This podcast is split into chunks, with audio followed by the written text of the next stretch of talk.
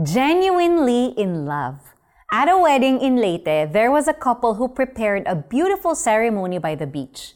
Their wedding was not as extravagant as other beach weddings, but it was refreshingly overflowing with genuine love. When the ceremony started, the groom and bride shared their testimonies of God's loving kindness. The groom courageously shared his past. Inamin niya ang mga kasalanan at maling bagay na nagawa niya sa past relationship niya.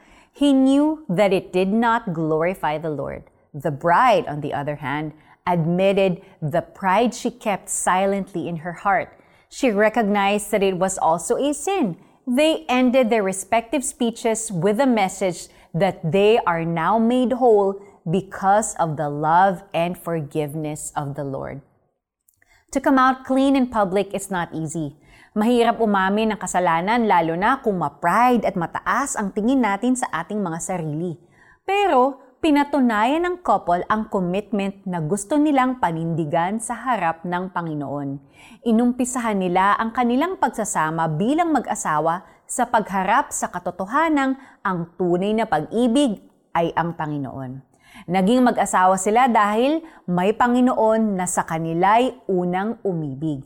It is the Lord Jesus who loves them. Kaya naging posible ang kasal ng dalawang taong dating makasalanan ngunit dahil kay Kristo ay pinatawad na ng Panginoon.